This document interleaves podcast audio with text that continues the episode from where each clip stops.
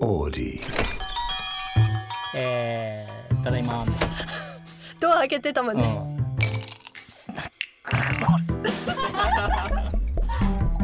はあスナックオレ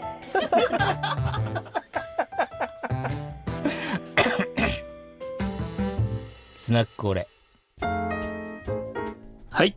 スナックオレ第27回ですなんと今夜はスペシャルゲストでエグザイルから高弘さん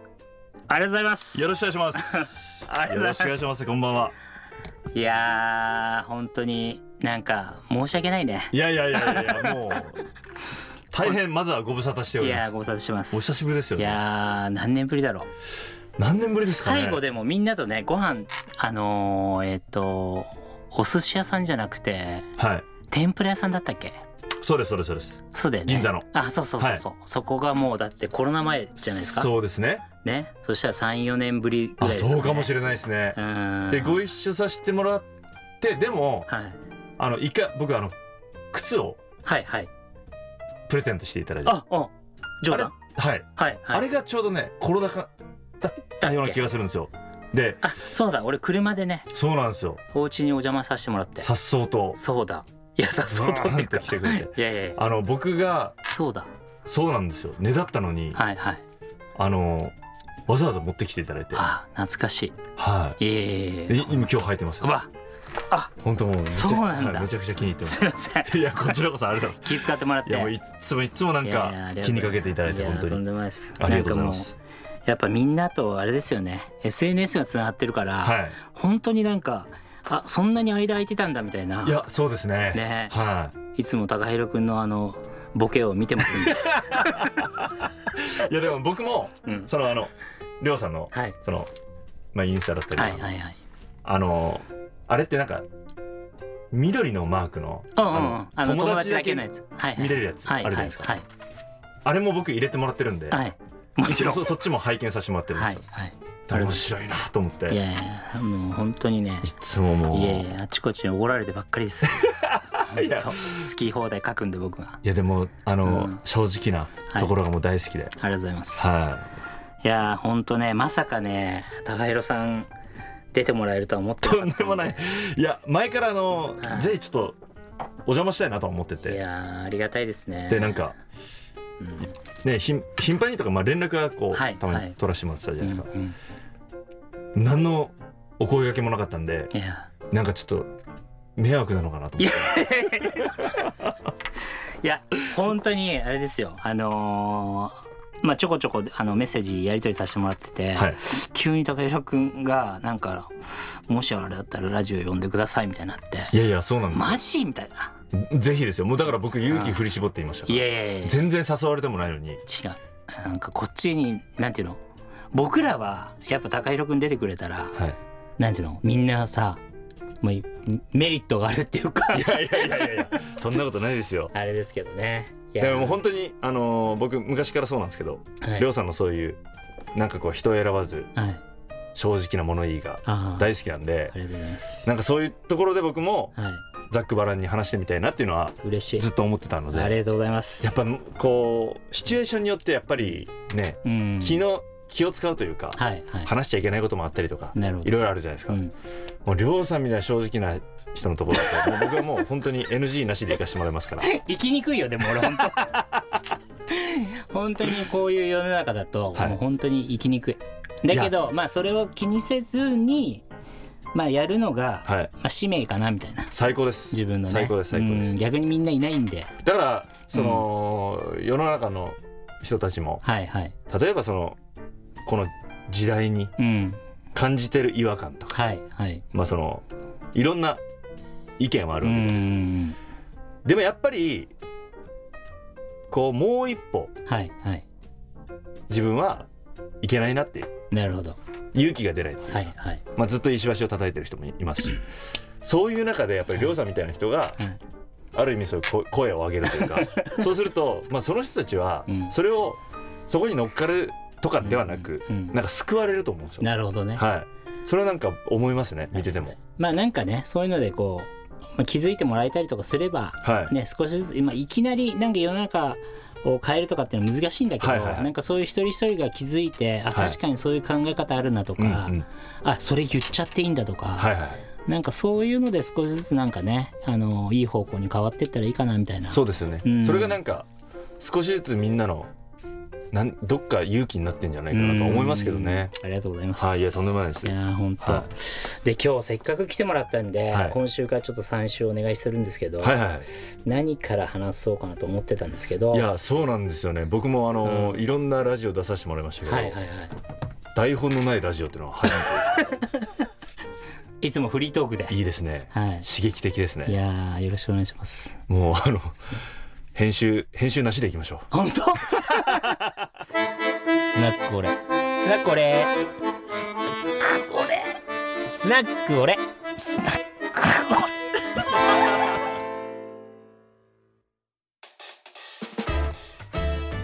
いっぱいメッセージ来てるんですけうどいやありがたいです、まあ、一番多かったのが、はいあのーその高弘さんとの慣れ初めを教えてくださいっていう質問がまず多かったんですね。なれそめそあうでりょうさんと僕のそうそうそうそうそうはで今日はちょっととりあえずそこからいいいこうかなとあなれ そめははい、あいやちょっと待ってくださいよね。りょうさんと僕ファーストコンタクトってうん、いつですっけいやそれが僕もたどってはい行ったら、はいあのーこの質問を募集した時にポストしたや写真があるんですよ。はあれが2014年あ6年だったかあなでもあの時初めましてでもないじゃないですかあの時初めてだったんじゃない違います違いますあ違うかその前にいやマサ君ってあのスタイリストのマサ君はいがはい共通の友達でいて、はい海マサ君海が海坊主みたいな、そはうそうそう、い、亀みたいなやつはマサ君の紹介でい会ってるんだけど、マサマサでしたっけマサ入りでしたっけそう多分あれ違ったかないやそうだと思そうっすねそうきマっとサそうっすね君が紹介してくれてどっかで会ったんだっけ最初あのご飯食べる前に、いや合ってますあのーりょうさんとはいえっとあそこはだからビーフキッチンですあよれね中目黒のビーフキッチンビーフキッチン行った時は全然もう何度もお会いしてあそうだっはいでえっとビーフキッチンビーフキッチンは僕その時初めて行ったんですけけど、はいはいはいはいえっとその時はもうりょうさんと何何回かはお会いしてると思うんです会はっい一番初めどこで会ったんだっけなどこでしたっけ どこでもでも一緒に LDH のあの事務所あの本社の1階のはい焼き鳥屋さんがあったじゃん、はいはい昔、はい、はい、あそこにも行ってるんだよね前ですよねそうそっちの方が先だったのかなな気がしますそうだなよねんかちょこちょこ、はいご一緒させてもらっててそう今度まさくんに確で認多しておき分ます僕僕の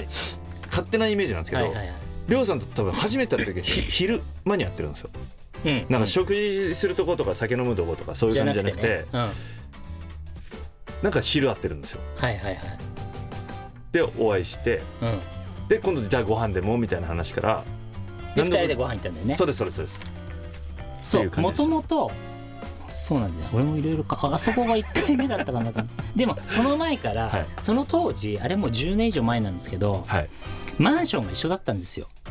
はいで、エレベーターーで俺何回も見てていつも本当で上す上がかる時はあ、はあはそうあエグザイルの高弘くん住んでるんだみたいな あ、あのそうそうそうそう例例のそうああのマンションですね会う前にね、はいはいはいそうそうそうそうあそうでしたそこうねん、そうだったんだよでなんかすごい僕の中ではすごいなんていうんですか自然な出会いだったので、はいはいはいあのもちろんうわすごいみたいなはバンキッシュのりょうさんだみたいいいやいやいやいやいや逆でしょ、ないやいやいやと思ってた んでうん、ありがとうございます、わあすごいなみたいなはでい、いやいや気さくでうんなんかこう面白くてで本当にチャラくてカットなしで大丈夫 ですいや俺でもね、はい本当にね強烈な印象だったのがだこ今日会うんでいろいろ思い出したりとかしてて、はいでいくつかあるんですけど話が、そのご飯行った時も、はいいやだからねこの話もねほんとね喋ったら高弘君がまたモテるからね大丈夫ですかあのそうなん何も NG なしで行きたいんですけど大丈僕夫うんりょうさんからのその話うんこれだけちょっとビビって るんですよいやいや全然ビビることなくてはいあのご飯その食べ行った時も、はいえー、とちょうどね FR2 が始まったぐらいの時だったんですよはいではいそのスモーキンキルズっていうボックスロゴの T シャツが売り始めた時で、はいでそれをご飯食べた時であげたんだよね、はい高弘君にそしたらもうその場で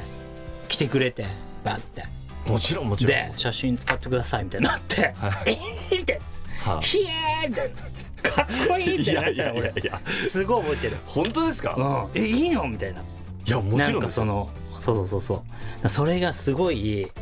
なんて言うんだろう男っぽくてっていうかめちゃくちゃ感謝してる本当ですか、だってうんそんなことでいやいや本当にそれで結構やっぱ最初のなんていうのあの初動初動がうんそうそうそう本当ですロかロケットスタートじゃないけどはいはいはいドーンいった感じがしたもんうん本当ですか、いやででも本当にいや本当あれからうん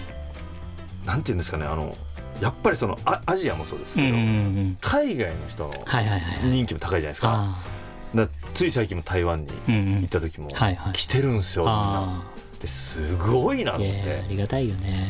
でなんかそこに着眼するはいはい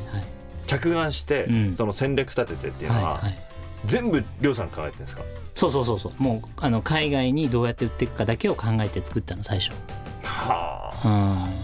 うんもう日本人に売っていくっていうよりどうやってグローバルのステージに上げられるかなみたいな。うんいやなんかでも入り口ってはい、あのーなんていうんですかあのりょうさんタバコやめたきっかけでしたっけあそうそうそうそうですよねうん、からあのス要モーはキンキュールですねそうワードがはいはい思いついたわけじゃうんなういんでうすか、んでそれをなんていうんですかねこう面白くってこうだけじゃなくて、はいはい海外にまでこうでかくってこううんうんうんうんなんかもう発想が悟空みたいな感じで あれなんまかあですもっよかったごいなと思っねて本、当にタイミングがいろいろ良かったかもしれないですねはあそのなんだろうインスタグラムがやっぱ始まる前までって、はいはいみんなツイッターやってたじゃないですか、はいでやっぱツイッターだとこう言語に依存するんで、はいはい日本語だと日本人しか見ない確かによねはいでもインスタグラム出てきた瞬間にやっぱ写真でコミュニケーションするからそうそですねこから急激にこう一気になんていうのステージが世界にはい行って、いはいでも多分日本の人たちがやってる日本人は多分そういう感覚がなかったんだと思うんだよねは自分の写真は日本人しか見てないあなるほどですと思ってたんだけどはい確でもあの サービス自体がグローバルだから、かに確かにちゃんと外国人が見れるように、まあ、タグだもそうだし、はいえ英語で書くとかさそのなんか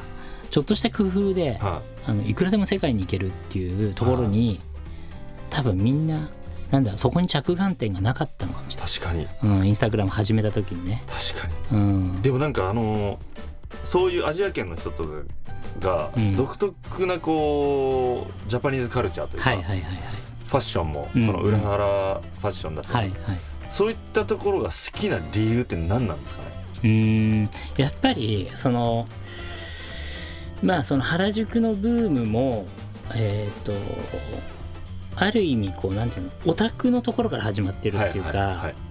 いまあわかりやすく言うとあの95年のエアマックスが、はいあれだけ流行ったのって日本だけではいはいはいはいなんかそこのなんていうのステッチのさ数とかさ、うんそんなの外国人気にしてないじゃん、確かにうん、あのデニムもそうだよねヴィンテージそのうでデニムのここのステッチがなんとかとか、うんやっぱああいうこうなんて言うんだろういわゆるオタク気質みたいなところがはあジャパンカルチャーなんだと思うね。それを要はまあ好きな人たちを、うん要はターゲットにうんうんうんこうし,、していくはいはいはい。手法っていうのもあるわけじゃないですか、うんうんうんでもなんかそれって結構勇気いるじゃないですうか、んうんうんもしうんなんだろう全く引っかかりもしなかったらはいはい。リスクが高くて、うんうんあれをなんかいける勇気っていうのがうんうん。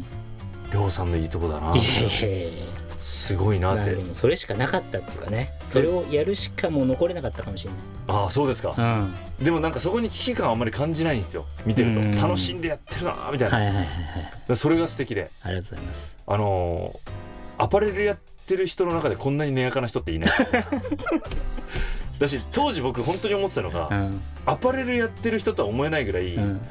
服着てる時間の方が短いんじゃないかなみたいなっていう話ばっかりだった んでだからもうそうだよねはうい、んまあもちろんお会いしてる時は服来着てらるれてますけどはき聞く話がもうほぼ脱いでるんで 本当に服作ってんのからねそうだね そうっすようん確でかに今もなんかアンクルウェ イトつつけてるしねなんかもう裸の悟空です から僕のイメージはアパレル界の裸の悟空あーですそうですねはいまあそこからやっぱりもう十何年過ぎたんで、そうっすよね、うん、最近は服着てる方が多い かもああよかったですあだからでも本当にいろんなとこ連れてってもらいましたよねいやい僕あのやいやそういうなんかこう何聞いても答えてくれる人なんではいはいはいなんか当時めちゃくちゃ細かい話で言ううと、んうんあのー金の僕あチェーンをチェーンでしょはいうんその話しようと思ってたのあ本当ですか、うんで作りたくてってはいはいはいはいで大体なんかこうやっぱ え偉い人というかうんうんもうすごい人というか、はいそういう人ってまあ教えてはくれても、はいはいなんかまあ行っておいでみたいなぐらいのことじゃないですか、でうん僕も、あありがとうございますで終わるんですけど、はいはいはいりょうさんっていっつも、ういんやまあ靴もらった時もそうですうけんうど、ん自ら運んでくれた りとかチェーン作りたいって時も教えてくれた上に連れてってくれたじゃないですか。はいであの本当に気に入ってそれが、はいはいはいであのいわあのあそこ行ってんすよいまだに、うんうんうんあそこはだから行って今も上野ですよ、ね、上の上の行ってんすよいや俺その話しようと思ったのこれねこれまた俺あの高弘君モテるからどうしようかなと思ったんだけどいやこあれれこれモはテるね要素ないですいやよ一個もこれはねファンの皆さんあのすごく喜ぶ話だと思うんですけどはいあのその上野の彫金屋さんっていうかね彫金屋さんき金、はい僕らがあのえっ、とネックレスのチェーンをゴローズで金のチェーンが出てないんでそうですねあのそれに近いものを探してそれを僕が何ですかカスタムしてつけてたんですよねそうですねれを見てこれどこなんですかって言って、はいあのいわゆるだから細角に近いそうそうそうそうそう、はいでここだよっつってじゃあ一緒に行こうよって言って連れてったんだけどで高弘君はこうやって俺に感謝してくれてるんだけど多分高弘君はあそこの店知ってたんだよねいや俺が知らなかったです俺がつ連れてってた時いやああここなんだって言ってたのその時にあああのー行ったことなかったですけどあ行ったことなかった行ったことなかったですあだから俺はその時にあ高弘くん知ってるのにで俺がそこに連れてくって思ってなかったから、はいはい連れてった瞬間にあ知ってるって感じだったの、はいで俺それすぐ分かったんだけど、はいでも多分俺に気遣ってそのことは一言も言わなかったの ねいやだからそれがめっちゃ優しいなと思ったのその 時あ大六くんなんか俺に気遣ってくれてるそ そんん全なくそんなことないですいやいやそんなことないんですけど、本当うんあのもちろん僕もう本当そういうの大好きなんですようんうんまあ要はいわゆるなんか男のはいはいはいロマンと言われるようなんんんあのーまあアクセサリージュエリーもそうなんですけど、はいはいはいはい時計だったりとか、うんうんでそういうの結構本当根掘り葉掘り調べるタイプなんで、知ってはいたんですけうど、んなんかそのやっぱり誰かのお墨付きっていうのははいはいはいこうなんていうんですか大船に乗った気分になるというあか安心感っていうかねそうなんですそうなんですはいはいはいだから本当にそこでいいのかなってういんう、うんうんとかなるほどななるんほてどいうんですかねこううーんやっぱりりょうさんのお墨付きだとあこうだったら間違いないんだなっていうそん感なじこになとるないんっでてうんあの要はもちろんあのなんていうんですかうんバレてましたけど、はいはいはい知ってはいましたけどでしょ行ったこともなかったですしああそうなんだでそのりょうさんがおすすめするところで、うんうんあここだったんだはいはいはここだったら安心なんだって行ったら本当に店員さんの対応もよく、いねでやっぱ詳しいじゃないですか、はいはいはいはいあの一番近いものはここれれでですすねっよていう、はサいイズがねははいいはいで最近もうああのチェーン本当に気に入ってて、えーまあ、ちょっとまあうちのマネージャーも知ってますけど、はいはいはいはいあの僕も本当になんか細かいことが好きで、うんうんちょっと長さを 変えたりとか加えたいとかねあの最近長さをなるほど今出してるんですよだからちょうなるどほどなるもほどうすぐか加取りに行く工してねそうですはいはいはい だからもうあれからずっとうん何かあると僕行って、えでも本当に丸缶をロー漬けしてもらったりとかー、なるほどなるほどでめちゃくちゃ丁寧にやってくれるんで、えもうあの最近はもう逆に言うと向こうの方も、ーうんいやもう顧客として認めてくれてる んで僕が忙しい時はマネージャーさんにお任せしてあで高田のマネージャーですって、はいはもうしたら全部購入履歴みたいなーなるほどなるほどものがあるんで、はいはいはいもう亮さんのおかげでうんい僕やいやそんななんこかとない大したことを、うん大した頼み事っていうか大したもの買ってないのに、はいはいなんかこう言い方は不当客みたいな 感じいやだ俺だからすっごい優しいなと思ったのあの時とんでもないですよいやー気づいてたのになーと思っていやいや多分それよりだってつついてきてくれるんですからいやいやいやいやお忙しい中全然全然全然あれはなんか富ヶ谷のあたりからうん一緒に乗ってきのてけくてれもらて、ってねはいははいい、だったじゃないですかそうで車の中でもうんずっと夜の話で服着てたよねその時は その時服着てまし着てたよたね服着てない話ばっかりだった 昨日も服着てなかったんですか今朝方まで服着てないじゃんっ懐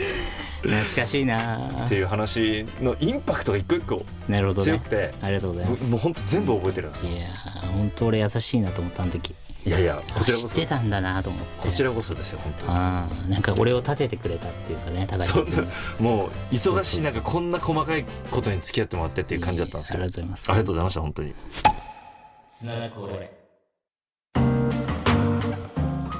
じゃあそんな高弘さんちょっと盛り上がったところではい一つ二つはいはいあの質問ちょっと読ませてもらおうかなあたくさん来てるんでそうですよねインはいスタでもはい募集そうそうなんですよかけられてましたもんねはい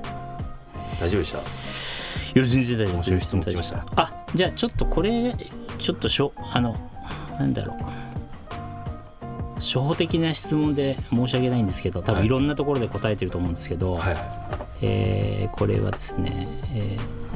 キャスフカルさんありがとうございます、いありがとうございますえー長崎佐世保から上京した際どういうおお気持ちだったなのかお聞きしたいですうんチョイスがめちゃくちゃ真面目なところ急にね服着てないところが いいこういう商法的なやつもちろんですもちろんですもちろんですそうですね僕あのだからもともとこの職に就く前は、うんうんあの美美容容師だ師っを、たねはい、美容師やってて、はで佐世保から出る時は、うんあのーまずは福岡に出たんですよはいはいで美容専門学校にうん2年間行ってっていう感じだったんですけど、それいくつの時えっと、18で高校卒業しあーなてるほどそのままはい専門学校ですね、であのそこから福岡2年間、はいまあ、住んでん一人暮らししながら初めて一人暮らしして、えー専門学校2年間通って、はいであのご存知ですかねあのミンクスっていう、あはいはい、はいうんあの美容美容室室があってはいそこに奇跡的に合格できたので、まあ、上京してっていう感じだったんですけど、佐世保にから出る佐世保から出る時、うんうんやっぱりそのなんていうんですかね、まあ、僕生まれは山口なんですけど、はいはいまあほぼもうずっと長崎であ育ってあ、はいでこう佐世保から出ることがあんまりなかったのあで福岡に出るってなると、あうんもう電車でまあ1時間半とかはいかかるんですけうど、んうんもう本当大都会に出るようなええ気分なんですうよ。んうんで佐世保から長崎市内っていうのもうんうん実は1時間そんなに離れてたっけそうなんですよええだから結構佐世保の人ってらはい佐世保から出ない出ないんですよねおー出るきっかけがないっていうかでもあるある意味佐世保に何でもあるってことじゃないの何でもっていうわけじゃなかったですけど当時はあ今まあなんか盛り上がっあええでうんてきてくれてますけど、はいはいまああのーなんていうんですかねこう何でもあるっていうわけでもない中でも、うんあのーいろんな文化が入り混じってて、はいで米軍基地があったりとかするんあでそのファッションだったりとかあなるほどなんかそういったところのなんていうんですかねこうアンテナみたいなものは、はいなんかおある人が多いというあかあであのーまあ、そんな中でこう育って、はいで、まあ、福岡に出ることになりっていう感じだったんですけど、その時になんか僕親父が結構、うんまあ、厳しくはないんですけどうんうん結構キャラが強いというか怖いそうだよね怖い人僕ほらストーリー とかでたまにお父さんの写真とか昔見せてもなかなかな うん結なかな構かの気合入ってるねそうなんですよ感親じだ父もんでねはいでなんかこうその時、まあ、きょ強烈なインパクトだったのが、うんなかなか親父のそういったとこ見たことなかったんですけど、うん福岡に出るその日にうん大体おふくろがそういう時って送ってくれるんですよ、はいはいはい忙しくておあのお親父もおふくろもまあ美容室経営しててはいはい共働きなんですうけんど、うんうんおふくろの方が忙しくて親父に送ってもらっては駅までなんですけあうど、んで駅降りる時に親父がなんかはじ初めて号泣してもうなんかすっごいそれでええこうなんかハッとしたというか、うんあのそんな顔見たことなかったのうんうんでも恥ずかしかったんですよねなんかこううんうん車の窓から手を出してはいはい握手した瞬間に号泣してくれてあ嬉しかったんだね、うんでもお父さんですかね多なん分か寂しさとうんなんかいろそうんな感そうそう情そをう僕もその手からうん感じてえであのー覚悟は決まったというかえこれ簡単には帰ってこれなうんいなるほどなるほどと思ってそこでもうちょっとしっかりこっから男磨いていかなきゃうんうみんたういなっんて思った記憶がありますね。ええで俺電車に今ちょっと涙出てきた お父さんお父さんの気持ちになったマいジや嬉しいですねなるほどそうなんですよ、えーそんなあの頑固なというかそんな、はい、顔見たかった見たことなかったんですけど、ええでそれをあのやっぱなんか手ってやっぱりこう伝わってくるんですよね。まさかこの,、すごいねあの質問1個目で亮さん泣かすとは思わなかったいや俺も今泣くとは思わなかった なるほどねそうなんですよ。まあそうかじゃあ逆にまあその佐世保から福岡が上京みたいなもんなんだねそうなんですよねだから1な個るほどな,、ねんかこうやっぱり実家住まいからうんまあその外に出て、うんでもあの経験がなんかすごい良くて。ええでもその時もうお金も何もなかったんで、うん本当に、えー、5.5畳ぐらいのあああのアパートに、ええ俺も一緒東京来た時あ本当ですかもうほんと手と足伸ばしたら さ壁壁と壁がつくさ部屋に住んでたの最初そうなんです、うんでももあのベッドも置けないんで、はいはいはいはいだ友達の家に遊びに行った時に、うんあすのこの上にあお布団を敷いてはいはいはいはいただまあかなんていうんですか敷きっぱなしにしててもカビないうんし、下が空気が入るようにねはい、で簡易的ベッドみたいなうんうんあこれいいわとうんう思っんて、うんうんホームセンターにすのこはい入っはて、いはい真似したんですよええだからすのこったら2種類あってうんお風呂用のすのことああの押し入れ用のすのことあるんですよええ僕間違って押し入れ用の買って、うんあの寝た瞬間全部バキバキバキあ弱いやつがあるんだそうなんですよ弱いっていうか薄いっていうか薄い、木があねのベニヤのなるほどなるほどなるほどで、まああお風呂用のやつはこううん踏んでもしっかりうんガツンしてるやつ、そっちだったんですけど、えー答えはなるほどこうやって一個一個学んでいくんだなと思ってだから当時はそのまあ福岡出てでもまあしょっちゅう帰ってましたけどうんあのバイクにも乗ってたんで、なるほどまあ、福岡からあのバイクで行ったり来たり、はい、しててえー、そうかだから1時間半だと僕静岡の富士宮市っていう富士山の麓なんですけど、ちょうど富士宮から東京までが1時間半ぐらいはいではいす、はやっぱそういうそのぐらいの感覚ってことだよいはねいそうです多分ねそうですそうですそうですああその感じだったのでなるほどなんか、まあ、そこでちょっとこうリハーサルじゃないですけど、うんうんうんこう一人で住みながはらいはいはい生きていくっていうリハーサルをしてあで上京してってあいうなるほどえ、はい上京筋した時はあのオーディション受けに来た時は何歳なんですかねえっと上京してオーディションを受けたら21ですねあじゃあ1年間ぐらいしかいなかったのああ違う違う3年、えっと三年か福岡福岡には2年いて、うんで上京して美容師として1年ぐらい働いだたかからなぐら東い京でも美容師をやってたんですそうねなんですそうなんあなるほどですでミンクスっていうその美容室で働いて、はいはいはいはい働きつつなんかやっぱり上京してうんはすごいやっぱこうなんていうんですかねテレビで見るようなものが、いはい肉眼で見れる世界観じゃないですかああただすごいどっかでうんうんその歌手に憧れてたんですよ、へえでなんかこう、まあ、夢のまた夢というか、うんうん本当テレビの向こう側のうん夢物語みたいうんうなん世界だったのが、うんなんか少しだけ生意気ながら近く感じて、はいはいはまあ、これで一生は一回きりだしいうんちょっと挑戦しないと、あのー一生損するな、うまあん後悔するだろうなっていううんうん気がしたんで、あのー美容室辞めてはい力仕事でちょっと食いつなぎながうんうら、んいろんなオーディションを受けてる感じだったんですよ。じゃあよかったねほんとそこで一歩踏み出してねそうですねでも本当不安でしたねあのあ何しにの、うんその専門学校の、うんまあ、正直学費もはいはいはい親に払ってもらってそうだねで美容室でこう上京するためにも、うんいろんなサポートもしてもらって、うんうん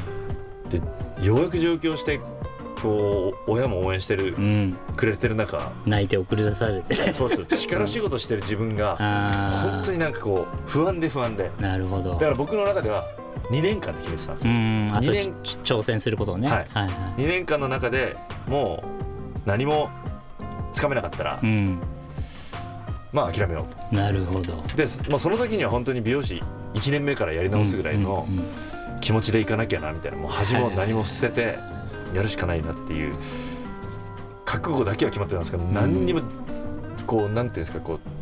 どこからともなくやってくる自信みたいなあーものだけでどうにかんん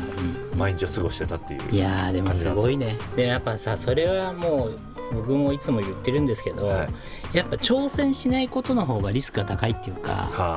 はうん、なんか挑戦しないことが人生の失敗みたいに思えちゃうんだよねやっぱり、まあ、自分もやっぱうんああれですかりょうさんはそのいついつ頃からそういう感覚なんですかいやそんな風にさ自分のことをこう分析したことがないからちょっとわかんないんだけどでもずっとなんかね挑戦してる感じかも、まあ、今も、うあん、あじだゃかあまあら不安はもちろんあるんですよ不安はほぼないですよないかもへえじゃあもう絵が見えてるんですねいやいやそんなことじゃなくてほうももともとやっぱり何も持ってなかったんではい本当に俺富士山の麓ではい富士山しかないから本当に いや本当にもなういいや富士山持ち物みたいなそうだからなんかな何ていうの失敗しても怖くないっていうかもともと何も持ってないからでもやっぱりそのなんていうんですかまあ今はうん何も持ってないわけじゃないじゃないですはいはいはかいそのもちろんうん責任も伴いながらうんもはいはい会社もあったりうんうんでまあはいりょうはさんもい車もすごいおはいはい好きだし時計も好きだしうんなんかこういろんなものを手に手に入れてくるとうんまあそのリスクってはいはいできるだけ避けたくなったりうん怖くなったりする時期もあったりするじゃないですかないかないんで すねすごいご悟空っすねやっぱりいやなんか別にうん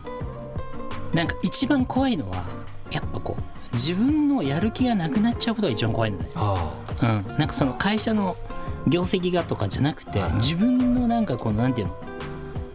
日々のさ、はいうお明日これやろう次これやろうみたいなのがなくなっちゃうことを一番おそ恐れてるっていうか自分があモチベーションがなくなるっていうことかそうそうそうはあなんかこれやりたいやりたいみたいな、はい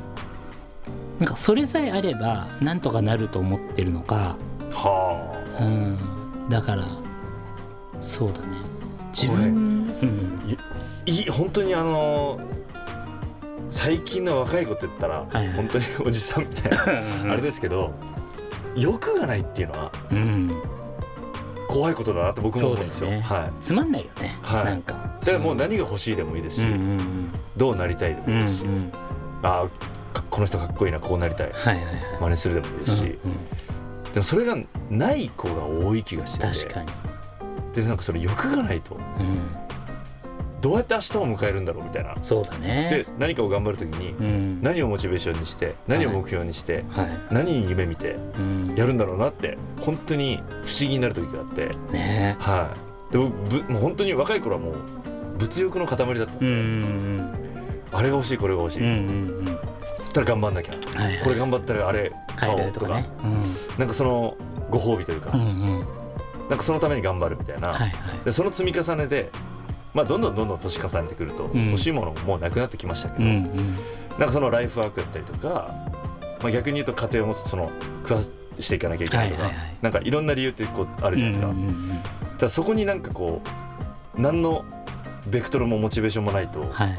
どうやって生き生きていくんだろうなっていうのは思うんですけど、そうだよねただその中でうん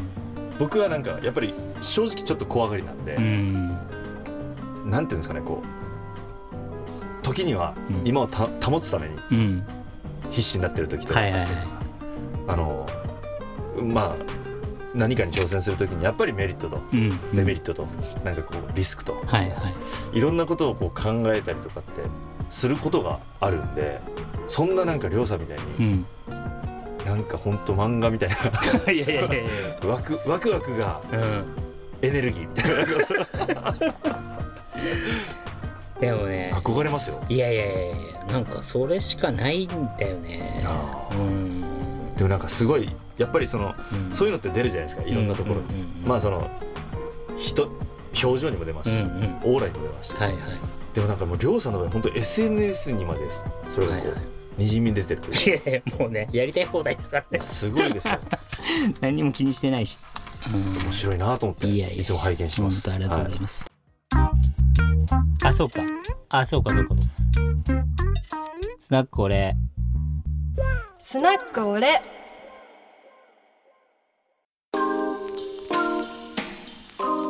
そんな感じですねちょっとまだ話したいこと山盛りなんですけど、は大幅に収録時間を超えてるはいそうですよねだからそのこれ これかと思いました僕あのこれが理由でなかなかラジオやりたいっていつも言ってるんですけど、声かけてもらえないのこれかもしれないいやですそんな ことないそんあないこつとマないジで押すっていやいやそんなのそんなのない全然全然ちょっとですね楽しいあのお話まだしたいんですけど、はい一回ここで今週はあごめんそうかそうねえー、すいませんちょすいません何年やってんです かえー、すいません、えー、ということでこんだけ盛り上がってしまったんで流されたしねいや、えー質問いいかえーキャスキャスこれなんて読むんだろうな CASF さん、えー、にはじゃあですね泣かされたからは T シャツあげようかないいいですね T シャツねいいですねはい、スナックオレですかわいい背中に「俺はやるけどお前はどうする」って書いてありますああいいですねぜ来てくださいひおめでとうございますありがそれとうもございうま涙も拭けますしす何でくんだってバンダナだったの はいそんな高弘さんから、はいえー、ちょっとだけ告知がそうですねあるそうではいはいまずはあのー9月、えー6日にですね、はい約6年ぶりのはいオリジナルアルバムニューアルバムが「エクスプロール」というアルバムがリリースされまおめす、でとうございますありがとうございます本当にあのーもう全部入りのはいもう音源もそうですし、んあのー動画もそうですし、はいはいなんか本当に見て聞いて楽しんでいただけるそしてなんかこの6年間の、うんなんかこの6年間、うんまあ、自分の中でなんですけど、はいはいその中でもやっぱり半 分ぐらいコロナ禍だったじゃないですかあそうだね本当になんかいろんなことを感じて、はい今までにないぐらいやっぱり自分の中でもメッセージ性を音楽にこう注入しうんたうんアルバムになってるんで、なるほどぜひともはい聴いていただいてぜひよあの明るい未来を思い描いていただければと思います。ろしくお願いしますはい、そして、えー9月21日、えーようやくですね念願の武道館ライブが、すごいえーソロで決まりましてお願いしますはいよろしくお願いしますお邪魔しますあの武道館で僕は EXILE に加入することができたんですけどあそうか思い出の地で、へえはいあの気合い入れて臨みたいなと思いますのでぜひりょうさんもぜひお邪魔しますもう暇であればあぜ ひ開開けます開けます思いますよろしくお願いしますはい、はい、ありがとうございますはい、じゃあそんな感じですね、はい第27回、えー、今夜はこの辺で、はいまた来週聞いてくださいありがとうございまし失た礼しますありがとうございました